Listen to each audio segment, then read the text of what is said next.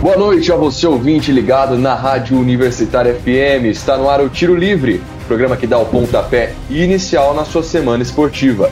Eu sou o João Ricardo e é um prazer estar aqui com vocês nessa segunda-feira. E ainda melhor, estando na companhia dela, Itana Santos. Boa noite, Itana. Tudo certo por aí? Boa noite, João Ricardo, e a você também, ouvinte da Universitária FM 107,5. Estamos iniciando mais um Tiro Livre, programa que é uma iniciativa da PROAI, a Pró-Reitoria de Assistência Estudantil da UFO. E tu quer demais lembrar, né, Itana, que devido ao atual momento da pandemia, nossas gravações continuam sendo realizadas de forma virtual, respeitando o isolamento social. Isso mesmo, João. E aproveite e siga o Tiro Livre nas redes sociais e não perca nada do esporte do Brasil e do mundo. Nosso Instagram e Twitter são arroba Tiro Livre UFO. Mas vamos aos destaques de hoje. No Tiro Livre de hoje, Sabrina Paiva traz pra gente como está a preparação do Uberlândia Esporte Clube para a Série D do Brasileirão, além das últimas notícias sobre as equipes aqui da nossa cidade. Logo na sequência, Luiz Felipe Borges te conta como foi a primeira rodada da Série A do Campeonato Brasileiro, nosso querido Brasileirão e também a estreia do Cruzeiro na segundona. E no sábado, o Chelsea venceu o Manchester City na final da Liga dos Campeões da Europa. O Richard Militão analisa como é que foi o jogo. O fim de semana foi agitado no esporte mundial e por isso Pedro Bueno te leva para um super giro com tudo o que rolou nos últimos dias. E a Liga das Nações de Vôlei já está a todo vapor e por isso o nosso repórter especial Luciano Vieira vai analisar o rendimento das seleções masculina e feminina do Brasil após a primeira semana de competição. E é claro, antes do apito final, você fica ligado nos serviços da semana. Então continue sintonizado porque o tiro livre tá no ar. Segunda-feira também é dia de resenha. Porque o esporte não para. Está começando. Tiro Livre. Tiro livre no ar e é a hora de falarmos sobre a preparação do Uberlândia Esporte Clube para a Série D. Destaques de Uberlândia e região. Sabrina Paiva, boa noite, é com você. Boa noite, João Ricardo. Boa noite, Ítana. E boa noite, queridos ouvintes ligados na Rádio Universitária FM. Preparando-se para a estreia na Série D do Campeonato Brasileiro, o Uberlândia fez, na última quarta-feira, mais um jogo treino.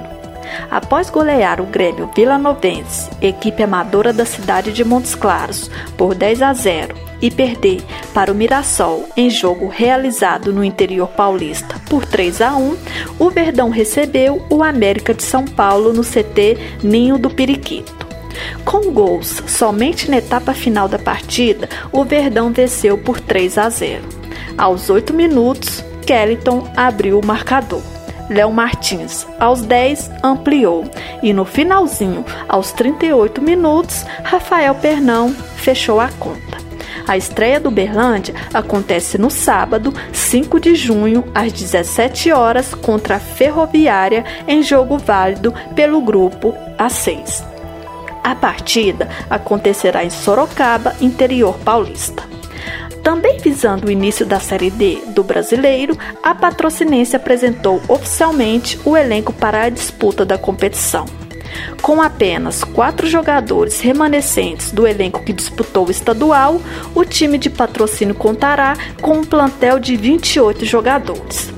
Sob o comando do novo treinador Christian de Souza, o CAP estreia no domingo, dia 6, contra o Rio Branco de Venda Nova, do Espírito Santo, em casa. Do campo para as quadras. De acordo com o jornalista Bruno Volotti, do jornal O Tempo, o Praia Clube está próximo de anunciar a contratação da ponteira Vanessa Junk, que atuou na última temporada pelo Bauru. Encerro minha participação no programa de hoje falando sobre o jogo do Praia Clube na Liga Nacional de Futsal. A equipe de Uberlândia recebeu, na sexta-feira, o Pato Futsal em partida válida pelo Grupo C. O Praia saiu na frente já aos 5 minutos com gol do pivô Rodrigo Viana. Aos 9, o também pivô Henri ampliou. Mas a vantagem de dois gols para a equipe de Uberlândia durou pouco. Aos 11, o ala João Lucas diminuiu e poucos minutos depois, aos 18, empatou. Fim do primeiro tempo e jogo empatado. Na segunda etapa, o pivô Augusto recolocou novamente o Praia na frente, mas, de novo, não demorou para o Pato empatar. O ala Diego Belém deixou tudo igual. Um minuto após o empate do Pato, a equipe praiana perdeu o pivô Augusto, que foi expulso. O Pato aproveitou a vantagem de um jogador a mais e virou a partida aos 11 minutos com o gol do fixo André. Logo após a virada da equipe paranaense, a partida foi paralisada por alguns minutos devido a um problema no cronômetro. Problema resolvido, a partida reiniciou-se de onde parou e aos 15 minutos, novamente com o pivô Rodrigo Viana, o Praia empatou, colocando números finais ao jogo, 4 a 4. Com o resultado, o Praia segue invicto na competição, chega a 5 pontos e é terceiro colocado do grupo C. O próximo compromisso da equipe de Uberlândia será na quarta-feira contra o Foz Cataratas. Fico por aqui, João e Ítana. Volto com vocês. Muito obrigada, Sabrina. Vamos torcer para que o Verdão faça uma boa competição e consiga o acesso para a Série C. E parabéns também ao futsal do Praia. É o que a gente espera, né, Itana? Valeu demais, Sabrina. Lembrando então que a estreia do Uberlândia na Série D é no próximo sábado, dia 6, contra a Ferroviária em Araraquara. Enquanto a Série D não chega, a Série A e B já tiveram suas primeiras rodadas neste fim de semana. Destaques nacionais. E quem conta tudo pra gente é o Luiz Felipe Borges. Boa noite, Luiz. Chega mais. Boa noite, João, Ítana e aos amigos e amigas sintonizados na Rádio Universitária. É o início de campeonato brasileiro, não foi bom para nenhum dos três grandes times de Minas Gerais. Foram três jogos e três derrotas para as equipes do nosso estado. E eu começo falando sobre o Cruzeiro. A Raposa disputa a Série B pelo segundo ano consecutivo e estreou mal. Jogando no estádio Batistão em Aracaju, a equipe celeste perdeu para o Confiança no último sábado. E o jogo estava controlado pelo Cruzeiro até o fim do primeiro tempo, quando duas expulsões em menos de 5 minutos complicaram a vida da Raposa. O goleiro Fábio, inclusive, foi um dos que foram para o chuveiro mais cedo. Com dois a menos não teve jeito, a Raposa não conseguiu segurar o time sergipano, que saiu vitorioso com o placar de 3 a 1. Na Série A, o Galo começou também decepcionando seu torcedor. Mesmo jogando em casa e na despedida de Diego Tardelli, o Atlético Mineiro perdeu de virada para o Fortaleza em pleno Mineirão. Hulk marcou para o Alvinegro, mas Iago Pikachu, ele mesmo, ex-Vasco, marcou duas vezes para o tricolor cearense e matou o jogo em 2 a 1. Já o América, de volta à elite do futebol, perdeu na noite deste domingo para o Atlético Paranaense por 1 a 0. A derrota do Coelho ainda com requintes de crueldade. Carlos Eduardo marcou para o Furacão já aos 41 minutos do segundo tempo. Outros jogos também agitaram a abertura do Brasileirão. No sábado, Cuiabá e Juventude empataram em 2 a 2. Apesar do resultado não ser de todo ruim, né? A equipe mato-grossense optou por demitir o treinador Alberto Valentim. O técnico tinha 10 jogos pelo clube, foi campeão estadual na semana passada e sequer havia perdido um jogo no comando do time. Realmente, o futebol brasileiro é uma loucura com os treinadores. No mesmo dia, o Bahia mostrou sua força dentro de casa e venceu o Santos por 3 a 0. Fechando a noite de sábado, São Paulo e Fluminense ficaram no 0 a 0. Destaque para o goleiro Thiago Volpe, que defendeu o pênalti de Nenê ainda no primeiro tempo. Já na tarde de domingo, Flamengo e Palmeiras fizeram um super duelo entre dois candidatos ao título. Melhor para o rubro-negro, que venceu por 1 a 0 com gol de Pedro. No mesmo horário, o Ceará bateu o Grêmio por 3 a 2 e estreou no Brasileirão com o pé direito. Outros três jogos completaram a rodada. O Corinthians perdeu em casa para o Atlético Goianiense por 1 a 0.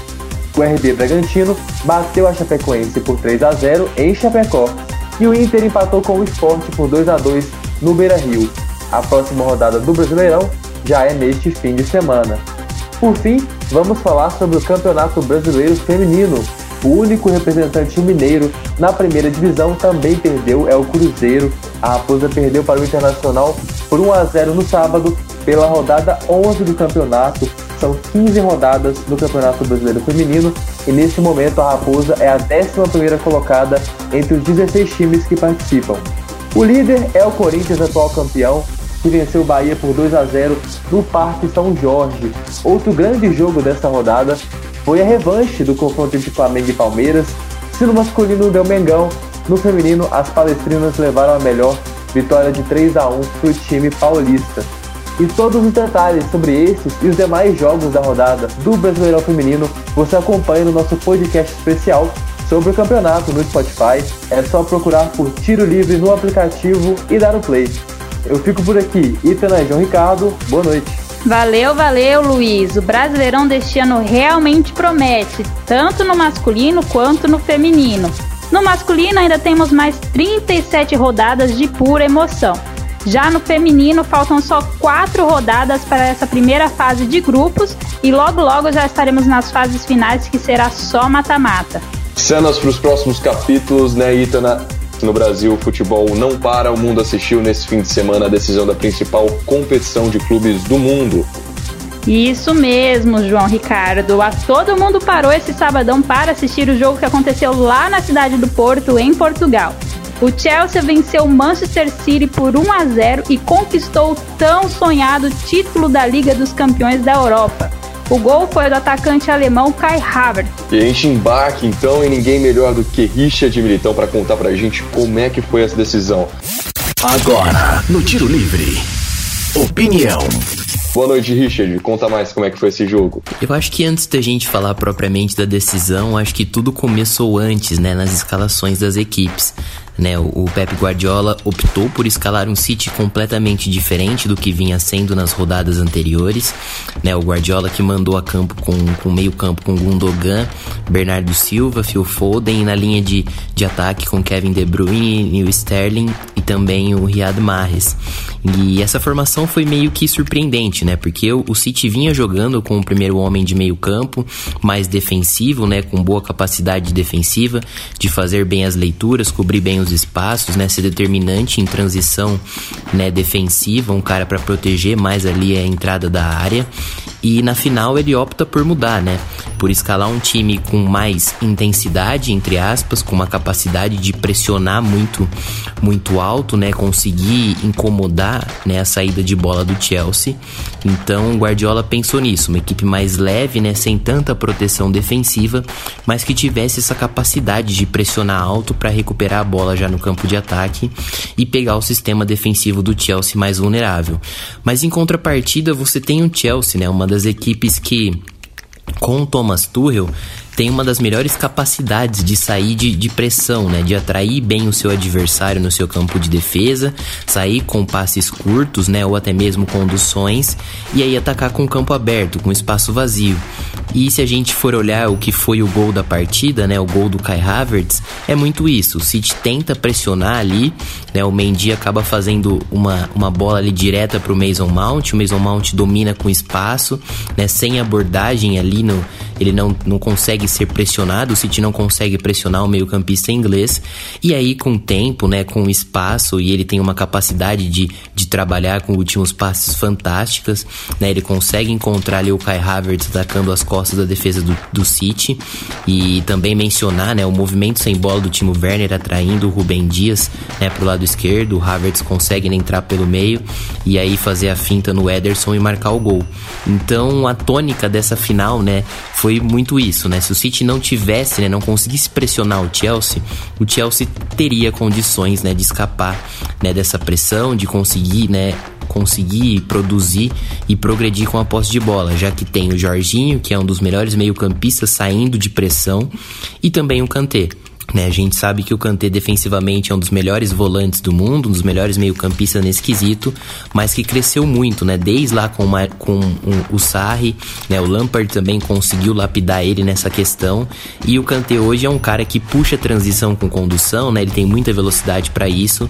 Então era um Chelsea que tinha mecanismos para sair dessa marcação alta, dessa marcação de muita intensidade do City, e o City que não conseguiu é, executar muito bem a sua estratégia, né? Eu acho que os erros de escalação do Guardiola, né, ali no começo do jogo acabaram que, que mudaram muito esse contexto da partida. E o Chelsea teve totais, né, condições e também domínio para vencer esse jogo. Mas Richard, de fato, o Chelsea foi o melhor equipe da temporada 2020-21? Eu acho que nessa temporada a gente, né, teve várias equipes que despontaram. Se a gente for olhar o início de temporada do Bayern de Munique, foi um início muito promissor, um início muito forte, né, uma equipe que acabara de ser campeã europeia, né, e que começa também com, com o campeonato é, alemão de uma forma muito impressionante, num ritmo muito bom.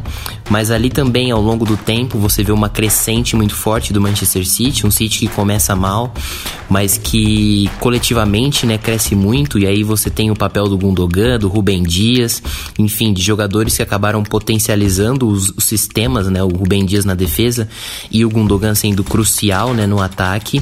E também, né, você tem essa crescente do Chelsea, né? O Chelsea com Thomas Tuchel que acaba, né, começa a ser uma equipe mais equilibrada, estando em fase defensiva, fase ofensiva, né, mudando o esquema de jogo, né, utilizando uma linha de 5, né, na defesa e no ataque atacando ali num 3-2-5. Então, tiveram muitas equipes que despontaram, mas eu acredito que, que o Chelsea, ao longo de toda a temporada, eu acho que ao lado do Manchester City, foram as duas equipes mais equilibradas. Não sei se dá para apontar como a melhor né? Porque o City também foi fantástico na Premier League, mas eu acho que City e Chelsea merecem sim esse título de melhores equipes da temporada 2020 e 2021, né? Pelo menos eu acho que as mais equilibradas e as mais constantes. E com os bons jogos nas quartas, semi e na final, dá para cravar que o Kanté como o melhor jogador dessa Champions? Quando a gente fala, né, de melhor jogador da UEFA Champions League, a gente sempre coloca como destaque os atacantes, né, meio-campistas que são mais ofensivos, é, jogadores que em tese têm a capacidade de decidir, né? Que tem um poder de decisão maior. Então, logo esses jogadores acabam, né, merecendo e ganhando um destaque. E aí nesse cenário, né, nessa temporada, inclusive a gente vê um Haaland com um começo muito forte na fase de grupos, né, nas oitavas de final ele também foi determinante contra o Sevilha, né, marcando alguns gols. O Mbappé também teve uma umas oitavas de finais incríveis contra o Barcelona, né? Foram quatro gols e depois também faz mais dois contra o Bayern de Munique no primeiro jogo das quartas de final. Então os destaques, né, ofensivos, né, de jogadores de ataque são muito evidentes.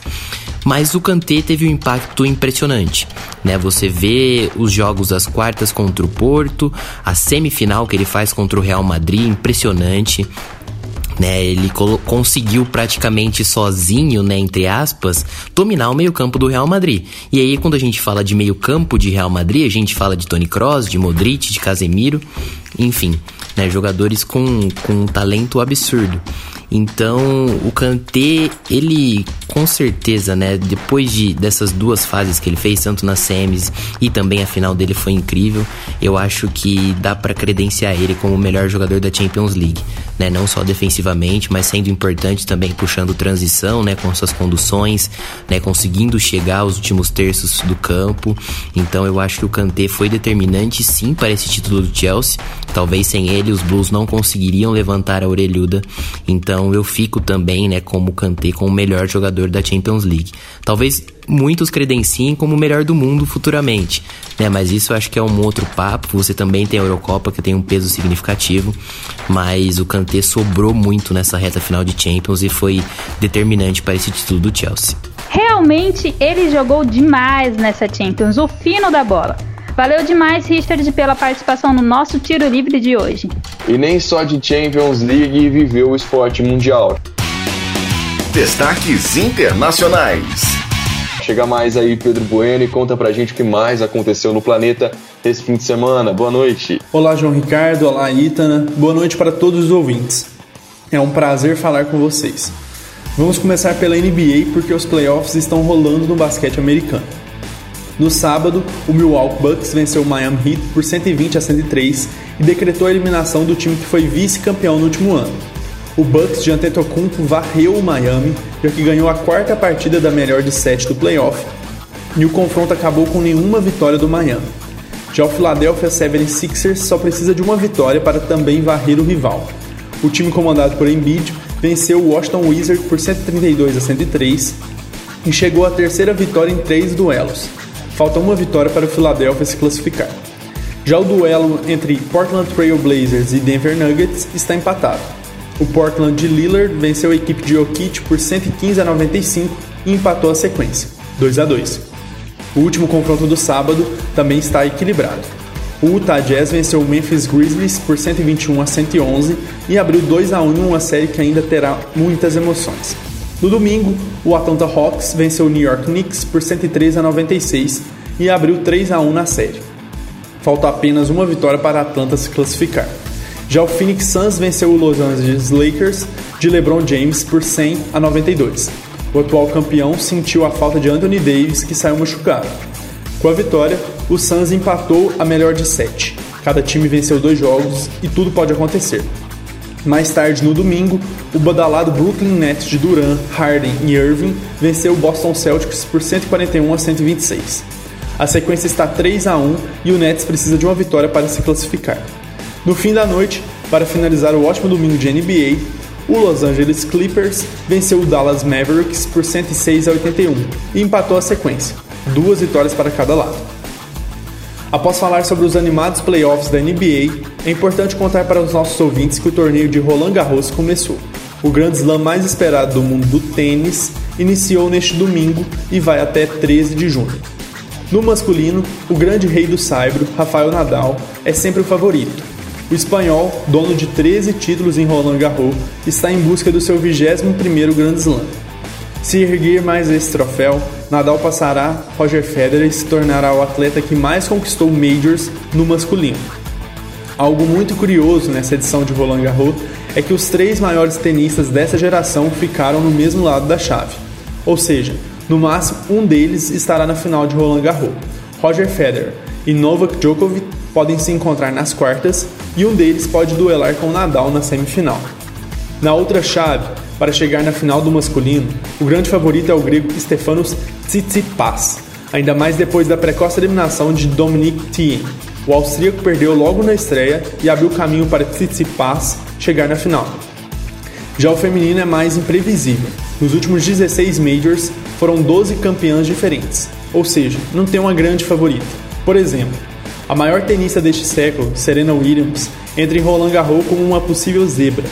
Serena segue buscando o 24º Grand Slam para alcançar a maior campeã de Majors, Margaret Court, mas Serena não está em um bom momento. A atual campeã, Iga Swiatek, de apenas 19 anos, é uma das favoritas e busca o bicampeonato. Sim, Swiatek nasceu em 2001, tem 19 anos e venceu Roland Garros no último ano. Para disputar o título com a atual campeã, é possível destacar a líder do ranking mundial de tênis Ashley Bart e a vice-líder Naomi Osaka. O torneio feminino de Roland Garros é cheio de surpresas e vale a pena acompanhar. Por fim, vamos falar um pouco sobre futebol internacional. As competições de clubes já se encerraram e as notícias que irão esquentar nos próximos dias são em relação às negociações. Nomes como Messi, Mbappé, Harry Kane, Sérgio Ramos e Haaland serão bastante especulados mas só duas grandes negociações de jogadores foram anunciadas na última semana. O jovem zagueiro francês Konaté, do Red Bull Leipzig, foi para o Liverpool, e o polivalente Alaba deixou o Bayern de Munique e foi para o Real Madrid. Mas o mercado que animou mesmo na última semana foi o mercado dos técnicos. O campeão italiano Antonio Conte deixou a Inter de Milão, enquanto o histórico treinador do Real Madrid, Zinedine Zidane, saiu do time espanhol. Na Juventus, Andrea Pirlo foi demitido e o time de Cristiano Ronaldo já anunciou o retorno de Maximiliano Allegri. Nas próximas semanas, teremos várias notícias sobre o mercado europeu dos técnicos e jogadores e o Tiro Livre a atualizar vocês sempre. É isso, fico por aqui. Um abraço a todos. Obrigada, Pedro, por esse super giro pelo mundo. Outro destaque internacional é a Liga das Nações de Vôlei. A competição começou na semana passada, na cidade de Rimini, na Itália, e esse é o último torneio importante da modalidade antes dos Jogos Olímpicos em Tóquio. Tiro Livre Especial. Essa chama olímpica cada vez mais quente para explicar como o Brasil está no torneio. A gente convida Luciano Vieira para participar conosco. Chega mais, Luciano. Boa noite, João, Ítana. Isso mesmo. Já começou a fase mais importante de preparação olímpica para as equipes de vôlei do Brasil, a Liga das Nações. Todo o campeonato está sendo disputado em formato de bolha na cidade de Rimini, na Itália.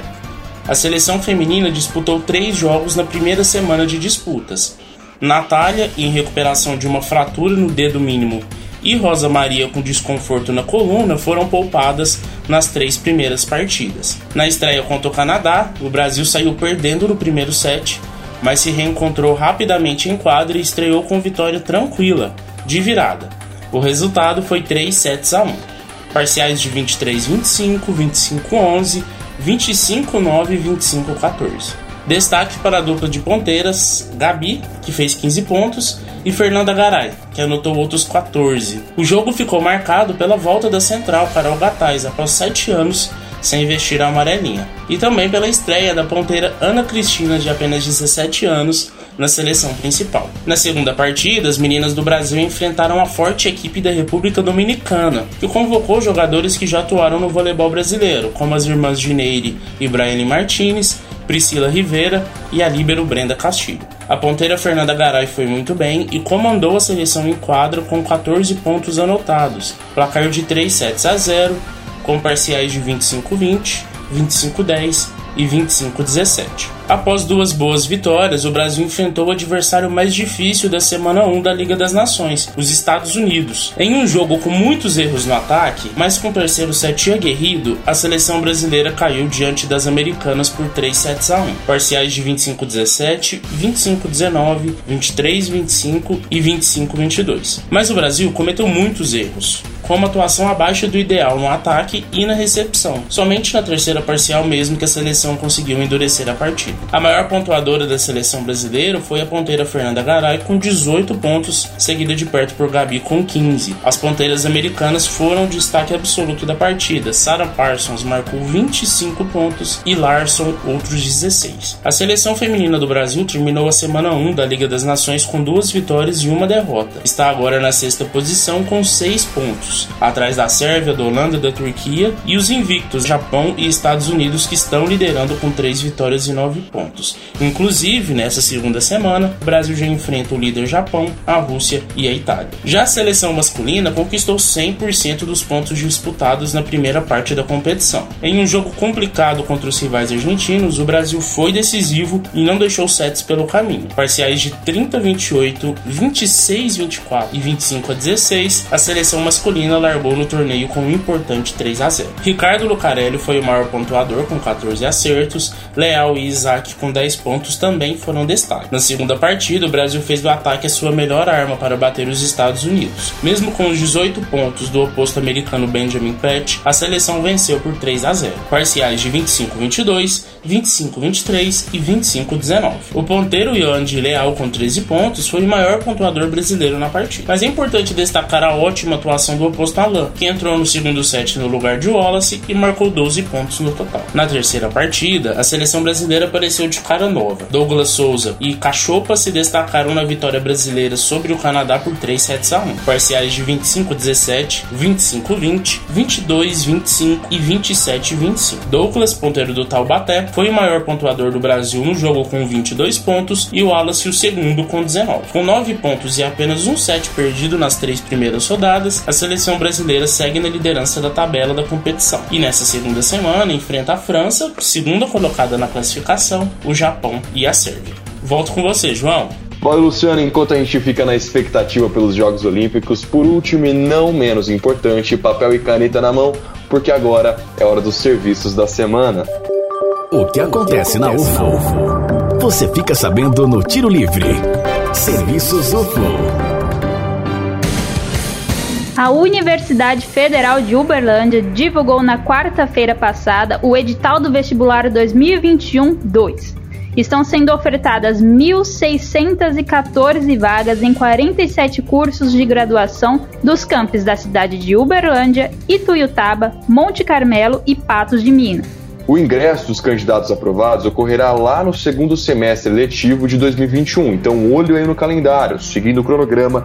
As inscrições deverão ser feitas a partir do meio-dia do dia 11 de junho até as 4 horas da tarde do dia 8 de julho. Já os pedidos de isenção da taxa de inscrição, que em 2021 é de 117 reais, poderão ser feitas também do meio-dia do dia 11 de junho, mas com término até, olha só, às 4 da tarde do dia 25 também de junho. Então fica de olho.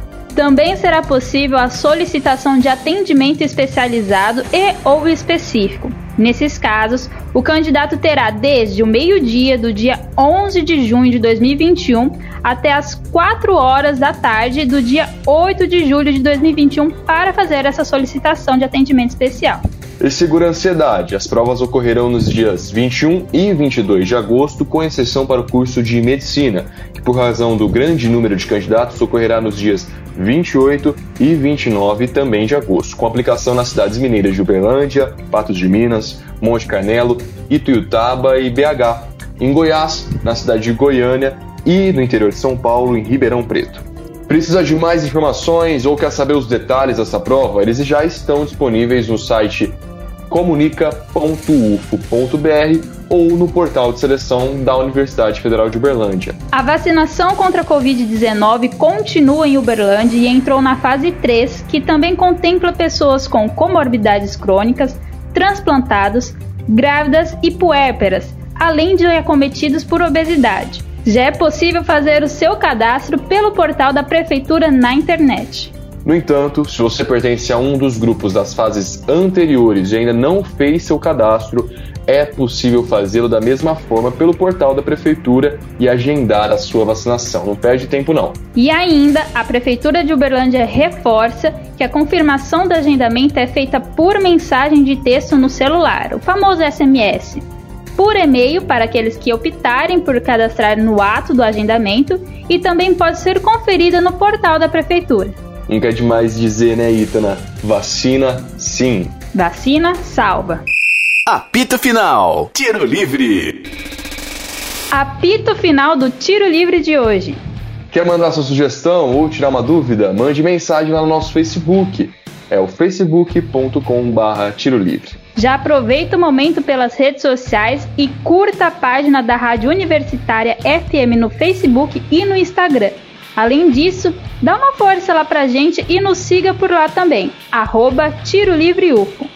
E fique atento, claro, às próximas edições. A cada 15 dias, na segunda-feira, às 8 horas da noite, a gente está aqui na Rádio Universitária FM trazendo os principais destaques do esporte aqui da cidade, do Brasil e do mundo. Vale ressaltar que todos os nossos programas também estão disponíveis no nosso Spotify. Também no Spotify, aquele aplicativo verdinho ao lado.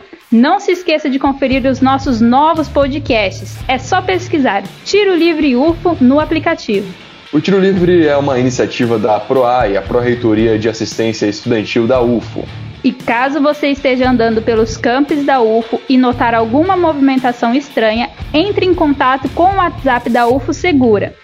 Número DDD 34 99996 4597. Repetindo, 34 99996 4597. Oi, Itan, eu já salvei esse WhatsApp aqui porque eu quero andar com segurança, mas principalmente eu quero voltar a andar pelos campi da UFO. Não vejo a hora de poder voltar e poder partilhar aí com vocês momentos especiais, inclusive com essa galera que produziu essa edição. Essa edição, inclusive, foi produzida por Helder Rodrigues, Luciano Vieira, Pedro Bueno, Richard Militão e Sabrina Paiva. Apresentada por mim, João Ricardo, e pela minha parceira de sempre, Itana Santos. A edição ficou por conta de Luiz Felipe Borges e a revisão de Lázaro Martins. O apoio técnico de Benício Batista, Edinho Borges e Mário Azevedo. É, João Ricardo, eu também estou doidinha para voltar à nossa UFO e poder circular tranquilamente. Mas enquanto não podemos, continuamos em casa assistindo um bom esporte e torcendo pelas nossas equipes. Boa noite, João Ricardo, e a você, o nosso ouvinte. Muito obrigada a todos pela audiência nessa edição do Tiro Livre. É isso, um papo muito bom para encurtar essas distâncias e matar um pouco a saudade. Boa noite para você, Itana, e para você que esteve conosco aqui na 107,5. Um grande abraço, uma ótima semana esportiva a todos e todas. Universitária apresentou Tiro Livre. O conteúdo que você ouviu é de uma produção independente, sendo assim de inteira responsabilidade de seus idealizadores.